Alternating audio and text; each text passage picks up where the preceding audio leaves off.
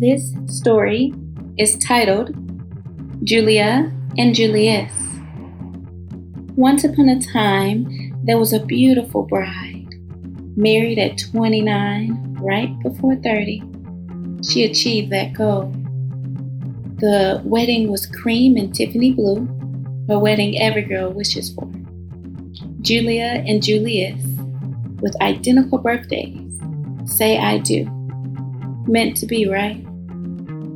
They go on their honeymoon and they travel for the first time together outside the US. Julia thought this would be a perfect time to conceive. Julia and Julius are back at home in New York City.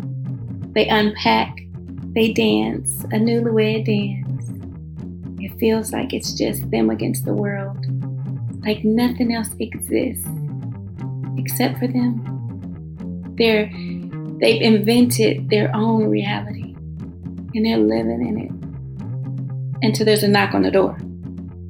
Julius! We hear this unfamiliar woman's voice. Julius! He runs to the door, spilling the red wine everywhere. Julia, for the first time, is panicked and worried, and she follows behind him and actually gets to the door first. She opens up the door with Julius right behind her, and we see Janet. Janet looks Julius square in the eye and says, Since you want to play house, here's your baby to go along with it. Janet looks at Julia, and Julia is frightened. You see, she's never had a fight in her life. And Janet just says, Good luck. Well, Janet's never to be seen again, and Julia is left with a baby that she didn't conceive with her own husband. And here's the poem A baby's hunger, no mom's milk to feed it, just this formula. A baby's poo, no mom to smile at it as if shit don't stink.